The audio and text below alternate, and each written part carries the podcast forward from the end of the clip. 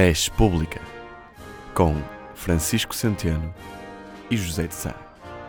Aqui na Engenharia. Bem-vindos a mais uma edição eh, do República. Como sabem, eu sou o Francisco Centeno E eu sou o José de Sá. e vamos começar eh, a edição eh, desta semana a falar do que aconteceu na Espanha. Na Espanha houve uma moção de censura, podemos chamar-lhe assim, em que Rajoy, do Partido Popular, eh, perde essa votação. Eh, portanto, a moção passou e eh, o líder, entre aspas, da moção de censura, Pedro Sánchez, do PSOE, o Partido Socialista Espanhol, é então o novo primeiro-ministro do país vizinho. Podemos, se calhar, falar numa geringonça à espanhola. Sim.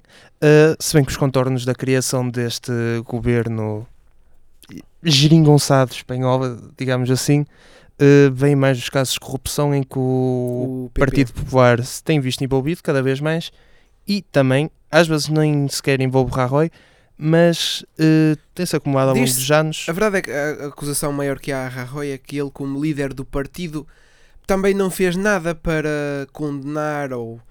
ou... Até ir contra. Não- Sim, exatamente. Esta moção de censura teve como hum, apoiantes o Podemos e também os independentistas. Independentistas esses que já receberam a notícia É- que não têm ordem de marcha para tentarem Calma, independência. É assim, o PSOE nunca, ah, nunca disse que queria a independência. Os partidos do arco do poder em Espanha, tanto o PSOE como o PP e ainda os Ciudadanos, nunca nenhum deles, oh, claro, o PP era impossível, mas nunca nenhum deles falou em independência. É? O único que equaciona a independência dos maiores partidos espanhóis é o Podemos. Certo? Portanto, hum, eu acho que eles já deveriam estar à espera. A questão é, eh, Pedro Sánchez teve também o apoio desses, desses movimentos independentistas Sim, partidos. que são pró-independência, pronto. Eh, se calhar esses partidos também esperam um bocado de retribuição ou de um certo uma certa benécia e uma- e um certo apoio de Pedro Sánchez no caso de, hum, de tentarem levar a sua avante, digamos assim. Não, eu acho que o que pode acontecer é que hum, quando foi ah, o referendo para a independência da Catalunha e supostamente a independência da Catalunha que se declarou, foram presos. Ah, foi preso o, o vice-presidente da Generalitat e o presidente, o Carlos Puigdemont, que, que não sei neste momento como é que é a situação dele, mas ele ainda não regressou à Espanha, penso eu. Ahm, a verdade é que Rajoy sempre teve uma atitude mais, vamos lá, agressiva para os independentistas, contra os independentistas, não é? Ah, sempre intransigência da parte dele. O que até faz sentido, tendo em conta os ideais do próprio partido Sim, e do que eles sempre Sim, defenderam. claro, certo? claro, sim. Também, se não o fizesse, se calhar estaria, estaria de certa maneira a atrair os, os seus eleitores. Mas a posição foi demasiado dura. Acho que não está muito longe da verdade quando se chama a, a Oriol Junqueras e ao Carlos Puigdemont presos políticos. Ok? Embora, claro, é óbvio que a Constituição de Espanha não, não vai dizer que sim, podem, podem declarar a independência à vontade. Não, a, a Constituição de Espanha diz sempre que o país é. Unido Sim, e forte. ser- exatamente. Co- Como qualquer Constituição deve dizer. Sim, não ia apelar à Mas desintegração não dos, esta- sim, dos Estados-membros, digamos Ah, assim. Pedro Sánchez pode ser mais. Diago, oi. Pode ter mais diálogo. Dialogante. Pode ser mais dialogante. A palavra diálogo é. é complicada. Também é pode ser interessante de ver, no caso de Espanha, que já era um, um país dominado pelo PP desde quando? 2010, 2011? Talvez da mesma altura que Foi tu- quando o Zapatero saiu. O, Por volta- o, BFF de Sócrates saiu de, Exatamente. de Espanha. também por volta da mesma altura em que Sócrates saiu do, do primeiro-ministro de Portugal, se não me engano. Sim, sim. Ou seja, já eram Rajoy. cerca de 8 anos em que Rajoy estava no poder e começou, de certa forma, mal, que Ah. viu-se logo envolvido num escândalo de corrupção. A verdade é que, é, pronto, Rajoy disse que eh, deu logo os parabéns a Pedro Sanches ahm, e disse que está contente que, que tenha deixado Espanha melhor do que a encontrou quando entrou no governo. Ah, portanto, foi uma saída em graça. eh, não foi, não foi um mau perdedor, digamos assim. Portanto, foi uma, uma passagem de testemunho mais tranquila. Quanto, tipo, agora, a Espanha não precisava, se calhar, assim, de mais um, uma convulsão. Neste momento, a, a situação da Espanha é pior que a portuguesa. A conjuntura económica Social. e política, e social também, em, em certos pontos. Não, p- a Espanha eh, parece que é um país permanente fraturado. Permanentemente fraturado, digamos assim. Ok, sim. com muita divisão sobre o que se deve, não se deve fazer, o caminho a seguir. Eh, Acho que é um bocado consequência também do, do país que é, isso é basicamente vários Reinos Unidos. É um, é um pote, um caldeirão, uma mistura de nacionalidades. Exatamente. É quase praticamente, são basicamente vários países Sim. unidos num. Porque, se formos a ver, qualquer região espanhola tem quase condições para ser um país por si só. Claro, é, a verdade é que se perguntarmos a alguns espanhóis o que eles sentem em relação às suas regiões, podemos obter de lá algumas nacionalidades. Há os que se consideram galegos, os que se consideram asturianos, Os que se consideram consideram bascos? bascos, espanhóis ou barra castelhanos, há os, os que se consideram andaluzes, por exemplo. Às vezes não, não se fala nisto, mas porque na Andaluzia se fala o mesmo idioma do que na zona mais central da Espanha, mas a verdade é que há pessoas que, que se consideram mais distintas do, do resto de Espanha, na Andaluzia, por exemplo, e claro, o caso do País Vasco da Catalunha, etc. Portanto, sim, é um país muito dividido. Agora, na altura de na altura das eleições espanholas falou-se na possibilidade de haver uma geringonça espanhola, não é? E que Que não andam para a frente? sim, que não andou para a frente porque era impossível, não é? Tendo em conta os deputados que cada um dos partidos tinha. Acho que era por causa disso. Ah, e, e pronto, isso na altura acho que foi Porque também até foi uma, Foi- foi uma eleição um bocado sei, não- dividida entre não sei- quatro partidos. Sim, sim. Não sei se não terá sido o- o líder do Podemos que disse isso. Que gostaria de ver uma geringonça espanhola. O que era sempre interessante. Ok. E se calhar agora vai ser interessante. Sim, sim. Vamos, Porque- vamos, vamos ver o que é que vai acontecer. Porque consegue-se fazer um bocado de comparações, de certa forma, entre os partidos grandes ou tradicionais espanhóis, que o Podemos e os Cidadanos não são propriamente partidos tradicionais, Sim. são partidos grandes. Hum, e pode-se fazer um bocado uma comparação. Temos o PSOE, que é claramente um PS. Sim. ma- O Agora, Partido Popular, se calhar, é mais PSD do que CDS. de- a- a questão é: se formos a ver a, a geringonça, o Podemos é o bloco da geringonça e o PSOE é o PS da geringonça. Claramente. Exatamente. E o PCP são os independentistas. Pois, o PCP é o. O PCP é o membro da geringonça que na verdade nenhum dos outros queria na geringonça, mas é preciso para ter uma geringonça. Mas que na verdade só, digamos, embaraça e, e hum, diz coisas que faz os outros corar de vergonha, basicamente. É, base, como é, é como coisas que vão aparecer na segunda parte do programa 2. eh, é- pois, exatamente, exatamente. Ah, portanto, eu estou curioso para ver. É, assim, as cidades, as câmaras municipais das cidades, das principais cidades, Madrid e Barcelona, já são dominadas por, por eh, presidentes de esquerda,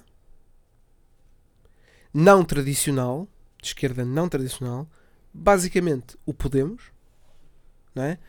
E, e portanto, estão a controlar as grandes cidades e agora estão no governo estou curioso para ver o que é que vai acontecer ah, na política espanhola, e as medidas que eles vão tomar, mas também, claro, a relação deles com os independentistas, especialmente os catalães, não é? Engenharia Rádio.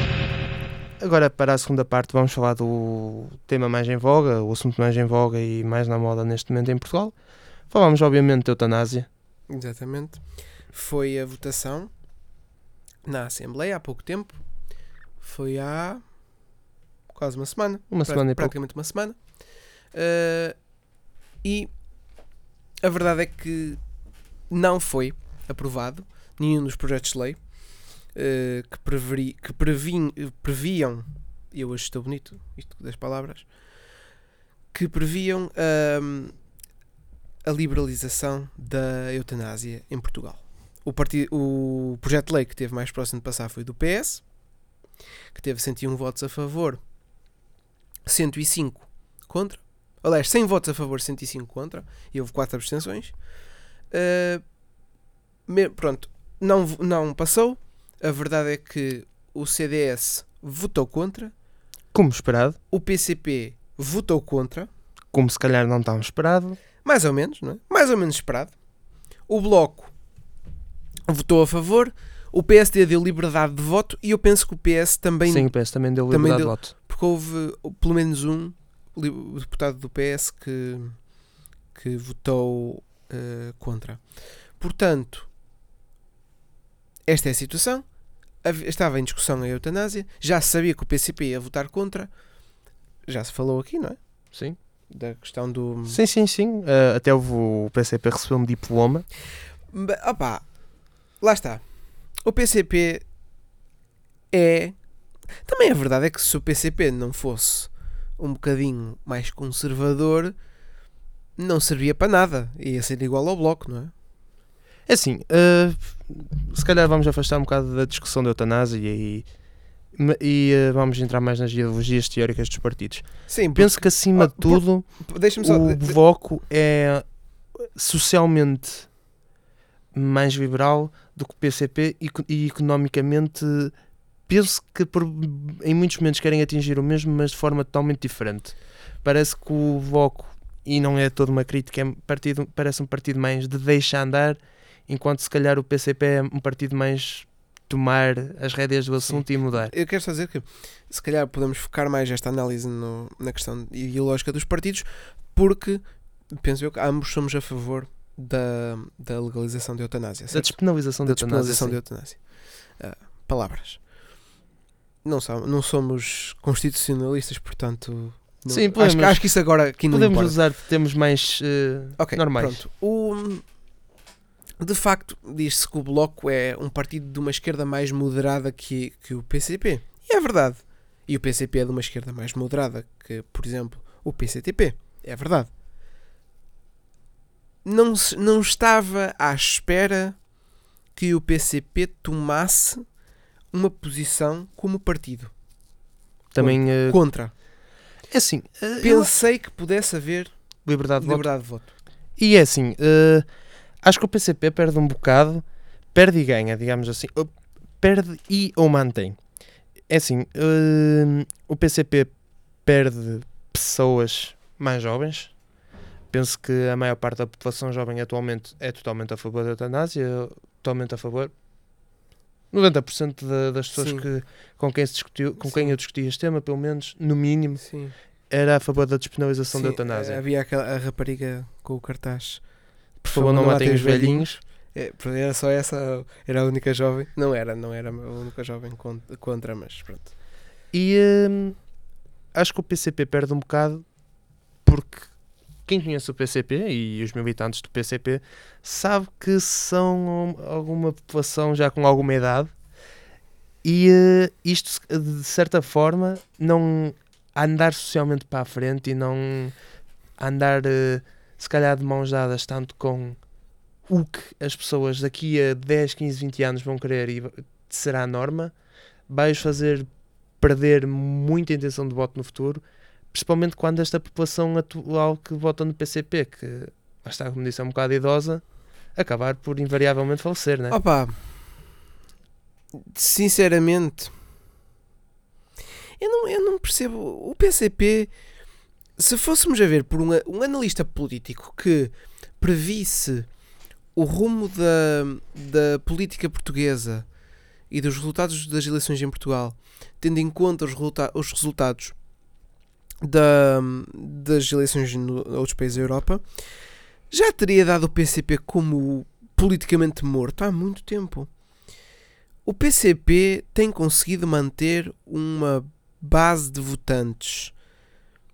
E sim, é possível que essa base de votantes esteja mais concentrada em pessoas que, pronto, se calhar têm mais, a maior parte mais de 65 anos e, e se E- calhar, E até pessoas que se calhar estavam vivos- vivas na altura e viram o 25 de Abril claro, claro. e, e se calhar associam mais a liberdade Só ao não- PCP. Só não consigo associar mais se essa população será a população só rural ou só mais urbana ou uma mistura dos dois.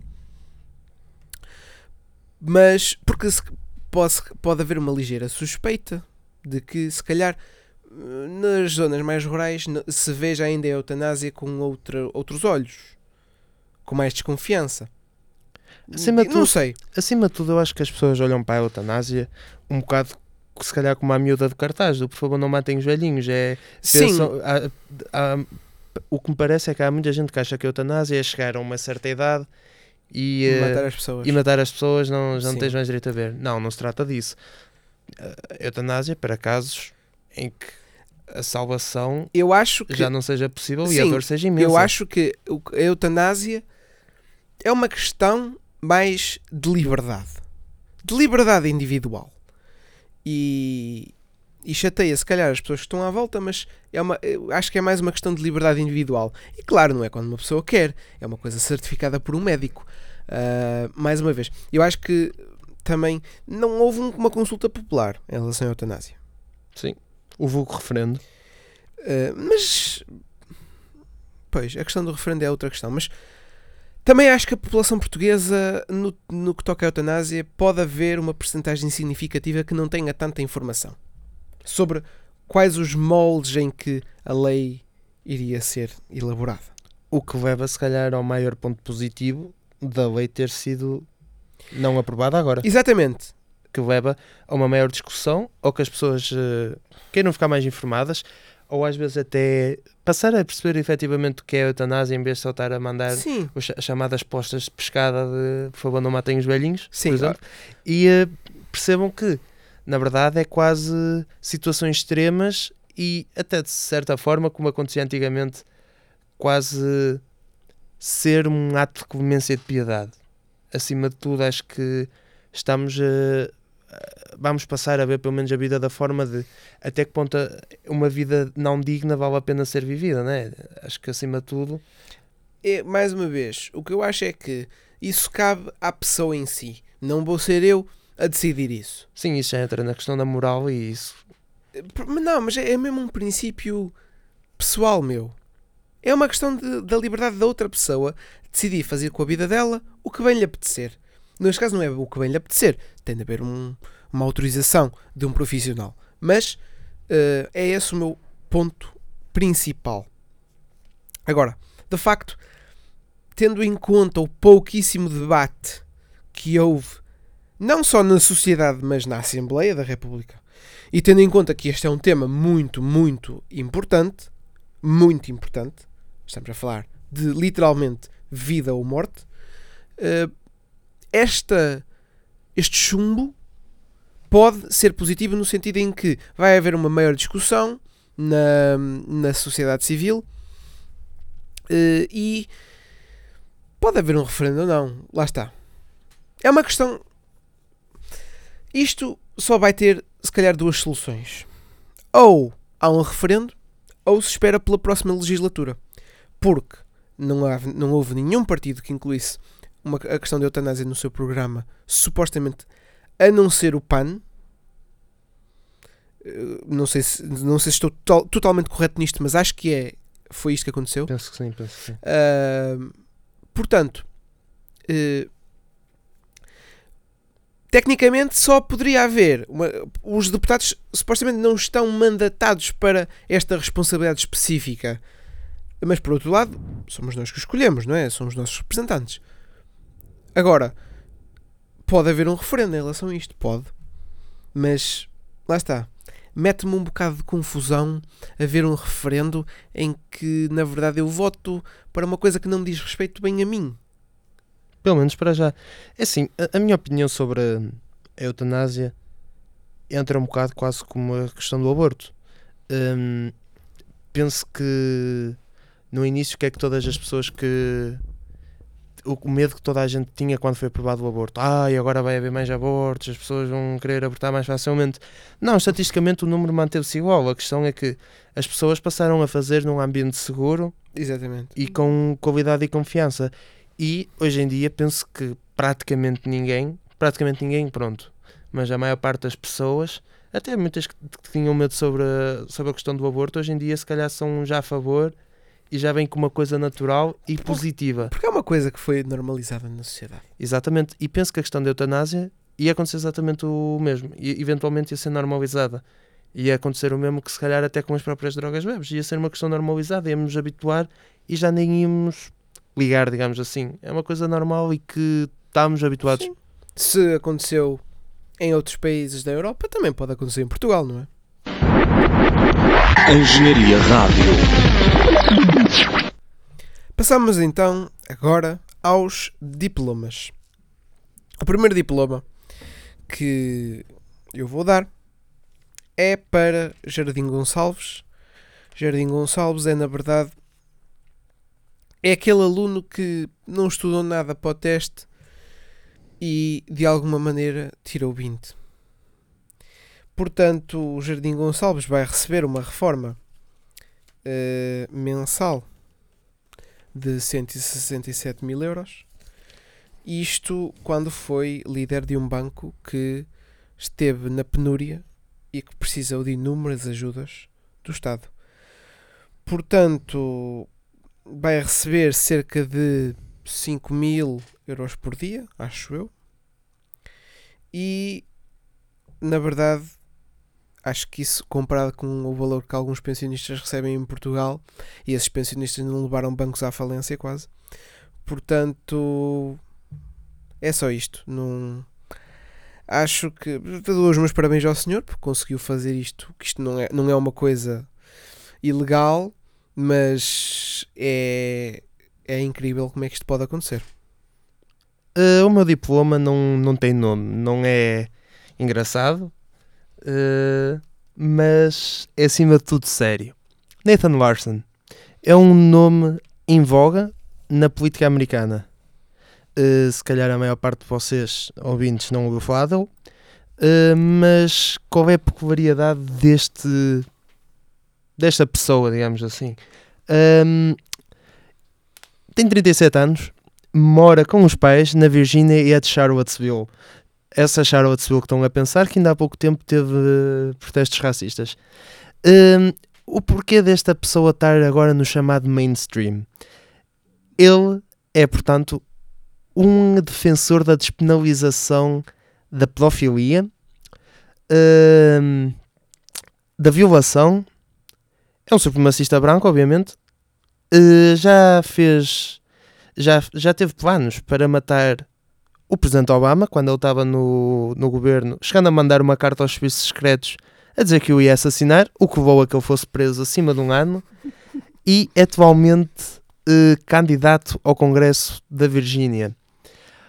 Ou seja, eh, há pessoas que o apoiam, que estão seriamente a considerar votar nele, e ele diz como o candidato anti-establishment, digamos assim, da Virgínia. Antipoliticamente correto. Exatamente, um, um candidato antipoliticamente correto. Um, é um homem que já foi casado duas vezes, curiosamente, uh, não pensava que, que era possível, o que até me dá alento para o futuro. E uh, a primeira mulher dele uh, suicidou-se porque já não conseguia, de acordo com a carta de suicídio, aturar o mais. a filha dele, de 3 anos, que também é uma coisa notável, está num serviço quase de proteção de menores, em que basicamente vive com familiares que não o nosso, o nosso Nathan, Nathan esse que quando perguntado se ele era pedófilo ou simplesmente queria disponibilizar a pedofilia, respondeu um pouco dos dois. Isto da mesma pessoa que disse também numa entrevista que gostaria de ter relações sexuais com uma filha de 3 anos. Hum, e esta intervenção minha serviu só para uma coisa, na verdade, que é. eh, Duas, na verdade, que é eh, deixar as pessoas a conhecer esta figurinha e a segunda para deixarmos aqui o nosso maior desprezo por este ser humano. A Engenharia Rádio. Para terminar esta edição do República, vamos então passar às previsões. Primeira previsão sobre o futuro de Itália. Foi indigitado novo primeiro-ministro, eh, Giuseppe Conte, com o apoio das duas forças eh, populistas que ganharam a maior parte dos votos em Itália, o Movimento 5 Estrelas e a Liga. Portanto, estou a prever bastante populismo, digamos assim.